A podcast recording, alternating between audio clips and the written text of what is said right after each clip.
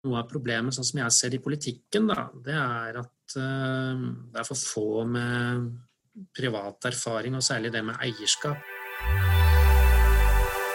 Er du en god eier hvis du bruker tid og tanker på verv utenfor familiebedriften? For meg i hvert fall har det vært en, en god trening. Det å utsette seg for den type reelle prosesser, diskusjoner, har vært veldig nyttig å ha med seg inn tilbake til bedriften. Du hører på I familien, en podkastserie om eierskap fra Family Business Norway. Denne episoden handler om det å engasjere seg utenfor familiebedriften. Og jeg setter direkte nå over til dagens ordstyrer, som er Simone Møgster. Andregenerasjonseier i Simon Møgster Rederi. Og så er hun daglig leder av Family Business Norway.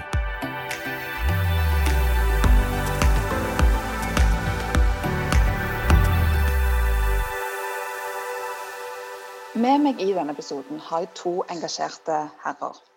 Bjørn Ole Gleditsch er tredje generasjons eier i Jotun, og er inne i sin femte periode som ordfører i hjembyen Sandefjord. Bjørn Ole har vært kommunestyrerepresentant for Høyre siden 1991, og fulltidspolitiker og ordfører siden 2003.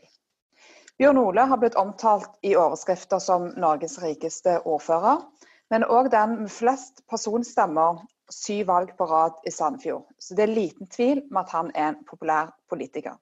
Sandefjord er òg hjembyen til Jotun.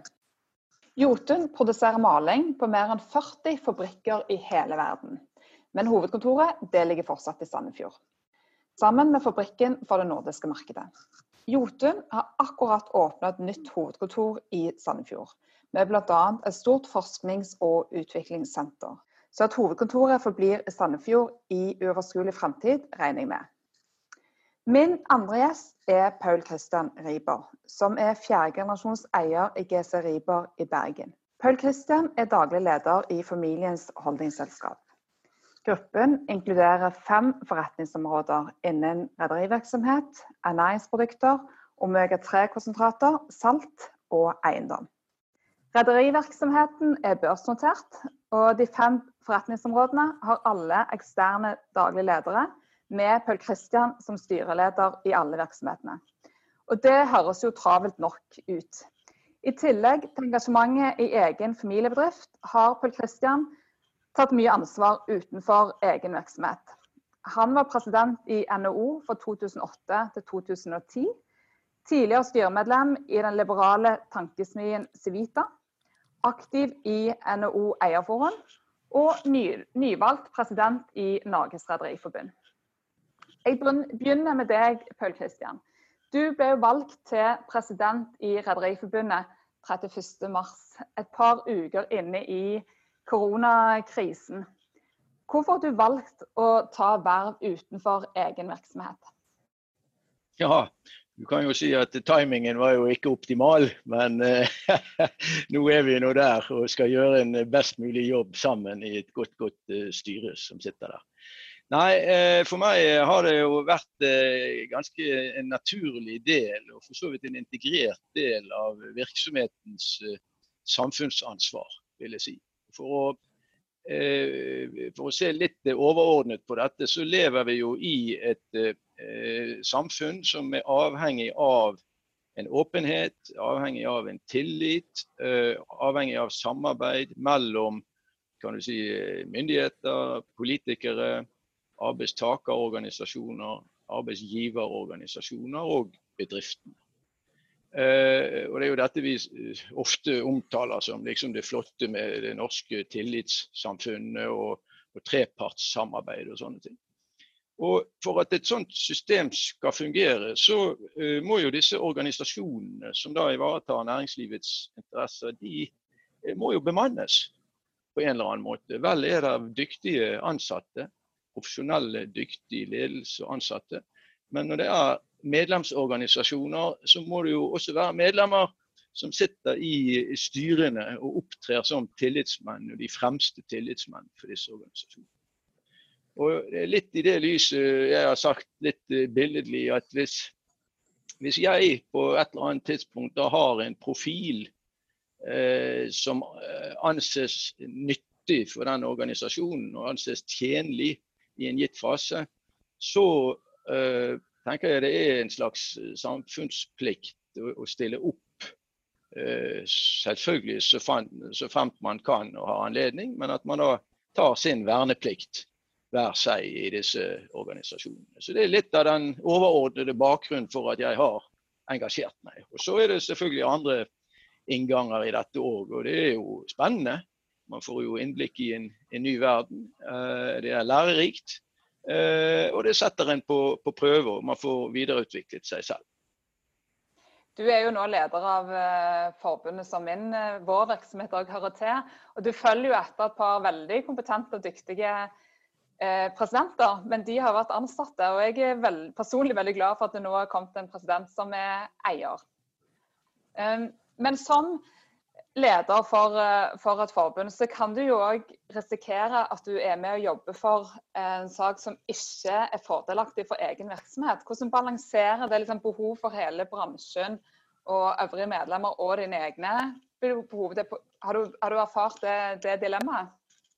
Ja, det har jeg til gangs. Og det tror jeg òg eh, Bjørn Ole, som den neste kommentatoren her, kan underskrive på. Også i politikken så må man jo tidvis være med på eh, deltema, delbeslutninger som man kanskje strengt tatt ikke eh, akkurat eh, var høyeste prioritet for en selv eller, eller ens egen virksomhet. Men men det er jo igjen nettopp en del av det å, å gi og ta. Og en del av det helhetsblikket. Hvis man kan klare å ha det eh, totale helhetsblikket, at vi som bedrifter og som samfunn er best tjent med å ha noen tunge, seriøse, gode organisasjoner som dette, vel, eh, da må man altså også eh, være kanskje litt med på, eh, på sånne temaer som ikke akkurat er den høyeste prioritet for en selv. Man kan ikke bare spise kirsebærene og høste godene, man må også være med eh, og gi i et sånt eh, fellesskap som dette. Det var et eh, diplomatisk og godt svar. Så skal vi gå videre til deg, Bjørn Ole Gleditsch. Hvordan havna du i politikken? Det var litt tilfeldigheter. Ehm, jeg, min politiske interesse startet vel med Gro og Kåre-debattene. Da vel kanskje jeg i hvert fall syns at det var mer informative debatter enn en dagens eh, debatter som er veldig tabloide. Eh, så det var det som eh, gjorde at jeg ble interessert. Og så var det i lokalpolitikken så er det ofte enkeltsaker. Det var litt det var, Jeg er en tidligere friidrettsutøver, og vi jobbet hardt for å få ordentlig løpedekke på stadion vår, og, og, da engasjerte meg der. Og så ble jeg forespurt av Høyre om å stå på liste, og sto ganske langt nede, men uh, sto vel på 24.-plass eller noe, og kom rett inn på fast uh, plass. Og allerede den gangen så var jeg så heldig og fikk flest stemmer, da, så jeg kom bak de kumulerte kandidatene. Så siden den gangen så har jeg vært med, og syns jo det er fantastisk givende og spennende. Mm. Så det var Høyre som så et talent og rekrutterte deg?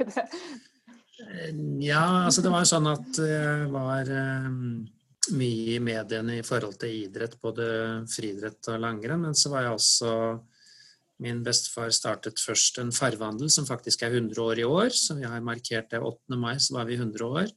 Som jeg har tatt vare på og eier i dag. Uh, og i den sammenhengen også i en lang periode så traff jeg jo veldig mye mennesker. Både gjennom eh, den butikken, men også gjennom at jeg var leder i handelsstand i nesten syv år. Så jeg har engasjert meg både eh, gjennom å være aktiv idrettsutøver, eh, være administrativt da i handelsstand, men også gjennom idretten ha administrative funksjoner opp gjennom årene. Da. Så sånn sett så blir man jo en, eh, en kjent uh, person. Og så er det klart at uh, mitt navn uh, på en måte er jo også kjent i Sandefjordsbildet med både ja, min bestefar som starta Jotun, og ikke minst også min far som har holdt jeg på å dratt dette videre. Så, så det er vel noe av det, kanskje. Du har jo ingen verv i, i Jotun i dag. Har det vært uforenlig med verv i Jotun og verv i politikken? Har du måttet liksom velge det ene bort? Det er ikke helt riktig, da, for jeg sitter i bedriftsforsamlingen. Jeg har gjort det en, en, del år, men det er en par møter i året og noen formaliteter som de har ansvar for. Men det viktigste er vel at tenker jeg at man kan sitte i for, ulike styrer, men det er min plikt til å ta opp habilitetsspørsmål hvis eh, man er i tvil, eller eh, hvis man har direkte interesser på en sak som kommer opp til politisk behandling, så er det ikke noe feil å være inhabil, men man skal ta opp det spørsmålet selv, og så er det organet som avgjør om du er habil eller ikke. Da. Mm. Hvis vi går litt videre med, med kompetanse. Eh, er det kompetanse og erfaring som ja, til dere begge, men Bjørn Ole, du kan jo svare først. Eh, kompetanse og erfaring for det å komme fra en eh, familiebedrift som har vært nyttig i, i politikken eller i interesseorganisasjoner? Ja, det var som vi hørte her innledningsvis også, at noe av problemet, sånn som jeg ser det i politikken, da, det er at det er for mange med offentlig bakgrunn og for så vidt for få med privat erfaring, og særlig det med eierskap. En ting er å jobbe i en bedrift, men også det med eierskapserfaringen og sånn som er villig til å, å være med inn i politisk arbeid. og det er jo som det ble sagt der, det er en slags litt dugnad som, som vi også skal gjøre. Det, det nytter jo ikke å, å, klage holdt jeg på å si, på rammebetingelsene hvis ikke man er villig til å gjøre en innsats for å belyse ja, f.eks. viktigheten av privat eierskap. da og i Sandefjord så har vi et veldig Vi er en gründerby. Eh, det har alltid vært lov og akseptert at man satser og at man tjener penger. Eh, vi heier faktisk på de som tjener penger. Eh, det er misunnelsesfri sone i Sandefjord. Og de som lykkes, de blir heia og klappa på så lenge de oppfører seg som folk, som vi pleier å si. Så, så, det er ikke alle byer som har det sånn. Og, og, og det, eh, det, har vel noe med også hva slags eiere sånn i hovedsak man har i Sandefjord. Altså folk som tenker langsiktig, tar samfunnsansvar og er villig til å gjennom bedriften når den tjener penger, bidra til idrettslag, til kultur, eh, til oppgraderinger av ulike tilbud i byen som på en måte øker attraktiviteten til byen. Da. Som igjen eh, gjør også det enklere å rekruttere arbeidskraft utenfra til eh, næringslivet. Så, så, det der å ha det perspektivet med folk som er med i politikken, er særdeles viktig. For verdiene må skapes før de kan fordeles. Og det er jo hvor godt næringslivet gjør det, og hvor mye skatteinntekter vi får, som gir oss muligheten til å forbedre tjenestetilbudet som vi som kommune har muligheten til å gi da, ut fra de inntektene vi har. Så, så, så vi har en sånn veldig tankegang da, som sagt at vi heier på kapitalister og kapitalister som uh, bidrar til fellesskapet etter evne. Jeg tror det var flere enn meg som fikk lyst til å flytte til Sandefjord nå. Uh, Pøl Kristian, har du noen tanker rundt den kompetansen og erfaringen du har som uh, å komme fra familiebedrift? og må du ta den med deg inn i, i vervene dine interesseorganisasjoner? Ja, jeg tror jo definitivt det er uh, veldig viktig. For ikke å si i en medlemsorganisasjon som Norges Rederiforbund og uh, NHO, så, ligger det jo i sakens natur at det skal være uh, medlemmer, bedriftsmedlemmer og til dels eiere selv som fremtrer i disse rollene. Og det er jo sånn at det er jo et Eh, et litt annet mindset i private bedrifter enn det er i det offentlige. Eller det er i institusjonelt eide bedrifter, eller for den saks skyld i, i børsnoterte bedrifter. Så det å få frem det synet på eh, de forskjellige arenaene i de forskjellige miljøene, det tror jeg er viktig. Så er det en innfallsvinkel til i dette. for Du uh, var litt inne på tidligere hvordan man ble valgt inn i sånne organer eller i sånne institusjoner. Og eh, der har du da litt eh, distrikt mot Oslo. Eh, der kan også være forskjeller i mindset, i erfaringsgrunnlag og i sågar kultur, som er viktig å ta med seg inn. Og Det var nok kanskje ett kriterium den gangen jeg ble valgt inn som president i NHO. Da hadde man over lang tid hatt typisk presidenter fra de store og gjerne hovedstadsbaserte industrikonsernene. og man hadde på en måte behov for en litt annen profil. Og, og gjerne også ute fra provinsen, som vi sier her i, i Bergen. I hvert fall utenfor Oslo. Og da tror jeg tid og sted var riktig for det. Og da tilfeldigvis var jeg én kandidat som eh, hadde den profilen. Så, eh, og i partipolitikken, eh, som, som, det sies her, så tror jeg jo det er ekstra viktig. Fordi vi har en stor offentlig sektor, ikke noe galt sagt om den. Men det å ha si, levende mennesker med livserfaring fra det private næringsliv inn i politikken, det tror jeg er en veldig, veldig viktig stemme. Gjennom det engasjementet dere har og de vervene dere har, så, så er det uunngåelig å ikke komme i, i media. Uh, og det, det, kan jo òg være uh, ubehagelig. Jeg regner med, Bjørn Ola, du, du, ble ikke glad når du så den overskriften om uh, Norges rikeste ordfører. og hva er tanken dere rundt, rundt, rundt media, og hvordan håndterer dere media? Jeg kan godt starte og si at uh, nei, altså mediene blir jo verre og verre, for å si det sånn. Uh, de blir mer og mer tabloide. Uh, overskrifter og ingresser som ikke nødvendigvis henger sammen med det som står ellers i, i teksten.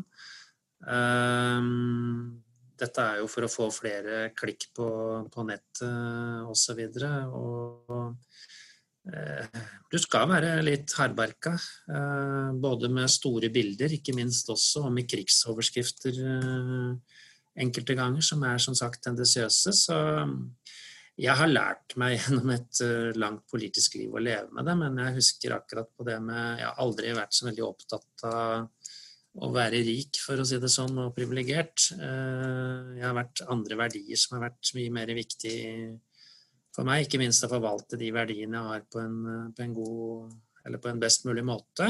Eh, og at jeg har stafettpinnen akkurat nå og skal overlevere den stafettpinnen en eller annen gang videre i forhåpentligvis bedre stand enn da jeg overtok den. Eh, og, og, er som sagt ikke lykkeligere eller gladere av å få feite biler eller, eh, eller båter, for å si det sånn. Eh, det er gode verdiene med holde seg i form, eh, bruke naturen både på fjellet og sjøen, skogen. Eh, være sammen med gode venner. Nyte et godt måltid med godt drikke. Det er det som er det gode livet for meg. sånn at når du da blir fokusert på ting som ikke du er opptatt av og, Jeg syns man mye mer heller burde fokusere på de som ikke betaler skatt, ikke betaler til fellesskapet og ikke bidrar. Her er det sånn omgjøre å slå opp hvem som tjener mest, hvem som har størst mulig formue. Men man burde jo heller eh, virkelig heia på de som betaler eh, mye skatt til fellesskapet. Det burde være mye viktigere enn å Ja, jeg føler man blir hengt ut litt, da. Så er det en vinkling som man ikke, ikke, tror alle er helt klar over. Det er at for de av oss som står og blir slått opp i media, det kan jo være ubehagelig nok. Eh, men vi må jo, når vi tar sånne roller, så må vi på en måte være forberedt på det. Men de som kanskje ikke alltid er forberedt på det, er de nærmeste i våre omgivelser. Det være seg eh, ektefeller, eh, barn, altså neste generasjon, foreldre, kolleger, altså ansatte, og kunder. Og Nå mener ikke jeg at man skal eh, beskytte disse, men man skal være litt eh, bevisst hvilket skal vi si, visittkort man legger igjen etter seg eh, overfor eh, de interessegruppene. Så, og eh, Det siste aspektet er jo da at vi alle er jo in the end i samme båt. Og vi trenger eh, disse bedriftene. vi trenger verdiskapingen. Vi trenger noen til å eie dem. Og hvis man på en måte lar det ligge etter seg et sånt visittkort om hvor ille dette her er, så er det jo ikke veldig fristende for uh, ungdom, neste generasjon, som uh, eventuelt måtte vurdere å gå inn i bedriften på en eller annen måte, enten aktivt eller som eier. Stille sin risikokapital til disposisjon for å skape arbeidsplasser, skape velstandsutvikling for samfunnet. Så er ikke det veldig fristende hvis det på en måte er omspunnet med eh, mest negativisme og eh, skandaler. Så det er en balansegang i dette, men jeg vil understreke igjen. Eh, ja, vi som står frem, vi må tåle dette. Og har vi gjort noe eh, ugreit i bedriftene, så må vi sannelig eh, eh, akseptere at det også slås opp. Men dere har kanskje begge to gjort dere noen erfaringer og blitt litt mer tykkhuda eller få ting til å prelle av. Uh, har dere noen tips til, uh, til unge um, for at de ikke skal reservere seg, da, sånn som Pøl Kristian er redd for? Så jeg tenker i hvert fall Jeg tror når det gjelder sosiale medier, for å si det sånn, så tror jeg også en del av de kommentarene som kommer i mediebildene så tror jeg man bør eh, la være å lese en del av, av de kommentarene. For eh, som sagt, en bør ikke lese mye for å se at, uh, at det er mye kommentarer der som ikke en må ta inn over seg. Så jeg tror at man må være litt bevisst på hva man følger. man må prøve å gjøre det beste ut av den jobben man har og det vervet man har. Eh, gjør man feil, så får man heller beklage og sånt. Og jeg tror de aller fleste, eh, og kanskje den tause majoritet, de sier jo ikke noe særlig. Det er jo kritikerne som ofte er i mediebildet, mens de som er fornøyd, de er, de er tause. Og det er jo noe av problemet her i forhold til å få en balansert eh, ja, både vinkling ofte, men av ulike saker og forhold. Ehm, men som sagt, mediene har forandret seg veldig de siste årene og blitt mye mer tabloide for å få oppmerksomhet mot eh, nettet. Og det er der eh, vel de større annonseinntektene er også. Sånn at eh, jeg tenker at man må være bevisst på hvordan man opptrer i mediene. Man må være bevisst på hvordan man oppfører seg i rollen i det vervet man har. Altså man kan ikke drive som bajas eller, eller holde på uh, ut i det offentlige rom. Så, så, jeg tenker bevisst på hvordan du oppfører deg generelt sett når du har den type verv, er kanskje det viktigste, også som næringslivsleder. Uh, vi har jo sett en del nå i det siste som det er blitt fokusert på dyre turer og alt det. Man skal altså etter hvert nå, pga. at mediene og enkelte vil deg vondt. sånn at du, du må, Det må ligge inn i huden på deg at du er bevisst på hvordan du opptrer og hvordan du fremstår generelt sett i samfunnet når du har ulike viktige verv. Følg Kristian, har du noe råd til, eh, til, unge om eh, at ikke det med mediehåndtering skal begrense dem for å engasjere seg?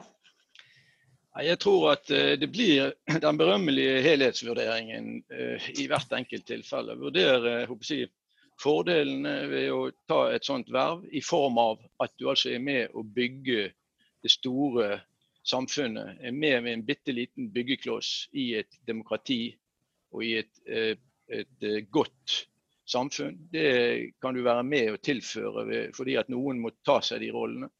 Og så følger det med eh, en del ulemper, og bl.a. dette medietrykket, som kan bli ganske slemt.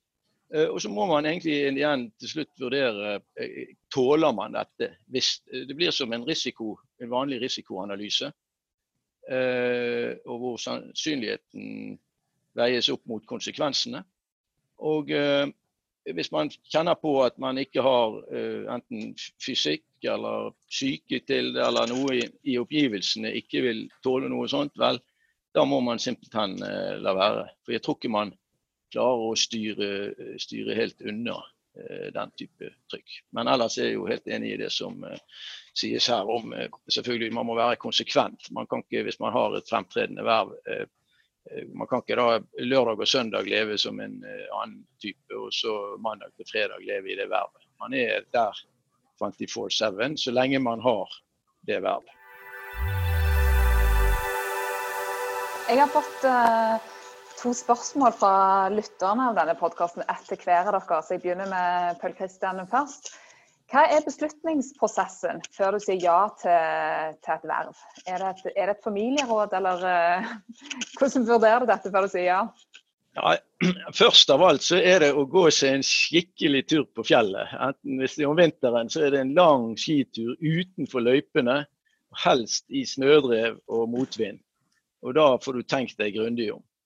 Og Så er det selvfølgelig å gå hjem eh, og forankre hjemme. Eh, og i vår eh, bedrift så har vi også hatt den disiplinen at jeg forankrer med den som til enhver tid er styreleder.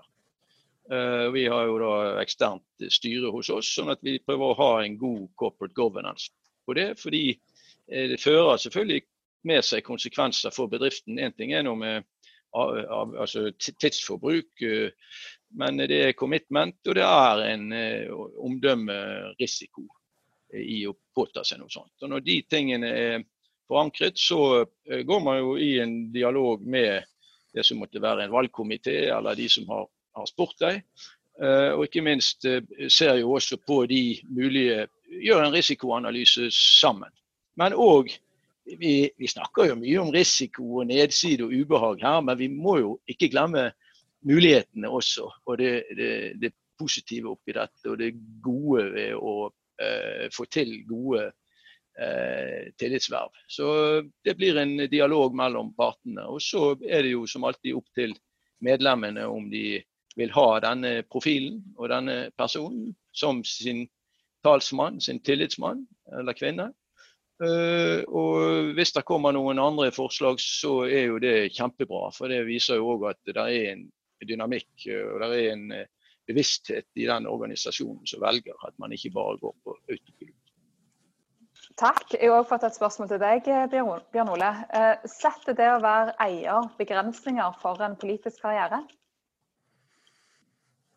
Nei, ikke sånn som jeg føler det. Som sagt så er det man må være veldig bevisst på det der med habilitetsspørsmål hvis det dukker opp saker som du har økonomiske interesser i. Eh, som jeg sa i stad, så er det en plikt for meg som eventuelt har, i dette tilfellet, interesser i Jotun, da.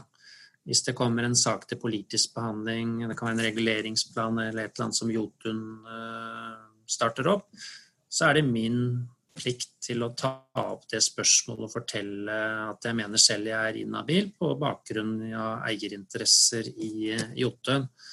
Så, så, jeg har ikke følt at, uh, at det har vært noe begrensning, men, men det er klart at uh, man skal være veldig bevisst på ulike roller man har når man har et politisk verv, slik at man ikke skaper et dårlig omdømme, i dette tilfellet for Sandefjord kommune. Eh, eller eh, ja, spesielt for Sandefjord kommune. Da. Eh, det er vel kanskje det som er det viktigste. Så, jeg føler ikke noen begrensninger på det. Jeg ser heller det er, det er et samfunnsansvar det å ta et politisk verv, slik som jeg ser det. Og vi trenger folk fra eiersiden som kommer inn i politikken, som kan se saker fra det ståstedet. og og kanskje også gi opplysninger som er viktige for andre beslutningstagere som ikke er kjent med det som er viktig fra et eierskapsperspektiv. Da. Så det er vel egentlig det jeg vil si til det spørsmålet. Bra. Tusen takk for at dere ville bidra i denne podkast-episoden. Jeg må jo si dere, Det er veldig kjekt å snakke med dere begge to. Og dere er veldig to gode, to gode representanter for uh, kompetente, engasjerte politikere og president i Rederiforbundet, og hvor viktig det er at eh, eiere engasjerer seg eh, utenfor familiebedriften. Noen, har dere noen avsluttende, avsluttende kommentarer? Det måtte være, Hvis jeg skulle si noe, så vil jeg bare si at uh, det er altså en, både en glede og ære å få lov å være ordfører i en politisk ledende stilling. Uh, det å være med å forme den byen du bor i, som kan gjøre en forskjell for enkeltmennesker. Både små og store saker. Og så vil jeg jo da anbefale at dere som driver i næringslivet, at uh, i Sandefjord så er det ingen eiendomsskatt og blant de laveste avgiftene. Og vi er en ja-kommune som heier på alle som uh, har kapital og ønsker å investere i og, og legge til rette til uh, og for nye arbeidsplasser. Så velkommen til Sandefjord. Takk for det. Er det noen avsluttende kommentarer fra Bergen, eh, Pell Kristian? Ja, jeg må visst bestille billetter. Det går jo fly direkte Bergen-Sandefjord, så vi får ta en Men uh, Nei, unnskyld. Det er jo et uh, aspekt som uh, ikke er kommet frem, uh, som er, egentlig underbygger min anbefaling til andre familiebedriftseiere om å hive seg ut i det hvis man får muligheten. Og Det er jo faktisk at det bidrar til, etter mitt syn, en viktig kompetanse- og erfaringsoppbygging hos meg selv og bedriften vår. Og Det er jo ikke til å komme forbi at som familiebedriftseier Eh, så du, kan du ofte sette deg ved bordenden og eh, direkte eller indirekte bruke stemmemajoriteten din til å få inn et eller annet. Og alle som er rundt deg, vet at in the end så er det du som bestemmer. Selv om vi har styrer og vi har corporate governance og vi har dyktige ansatte. at Hvis det liksom butter imot, så er det eh, eier eh, som sitter på majoriteten. I disse tillitsvervene derimot, så sitter ikke jeg ved bordenden med noen sånn golden share. Der sitter jeg som en av ti nå i styret i Rederiforbundet. Og jeg må gjennom argumentasjon, gjennom eh, dokumentasjon, kjempe for eh, mine synspunkt, forklare, underbygge og få gehør. Og Noen ganger får jeg det, andre ganger så uh, har ikke de andre sans for det som sies, og så blir, som vi var inne på før, beslutningen en annen. Og Det er etter mitt syn, eh, for meg i hvert fall, har det vært en, en, god trening. Det å utsette seg for den type reelle prosesser, diskusjoner, har vært veldig nyttig å ha med seg inn tilbake til bedriften eh, når vi eh, utvikler den videre. Så det kan jo kanskje være en liten sånn teaser til å gripe muligheten til å ta din tørn. Ta en liten vernepliktsøvelse når muligheten byr seg. Det var en fin avslutning. Det bidrar til at du er en god eier å ta sånne type verv. Igjen, tusen takk. Takk også til ordstyrer for denne episoden, Simone Møgster, andregenerasjonseier i Simon Møgster Rederi og leder av Family Business Norway. Du har nettopp hørt en episode av I familien, en podkastserie om eierskap fra Family Business Norway, laget av Lyder Produksjoner.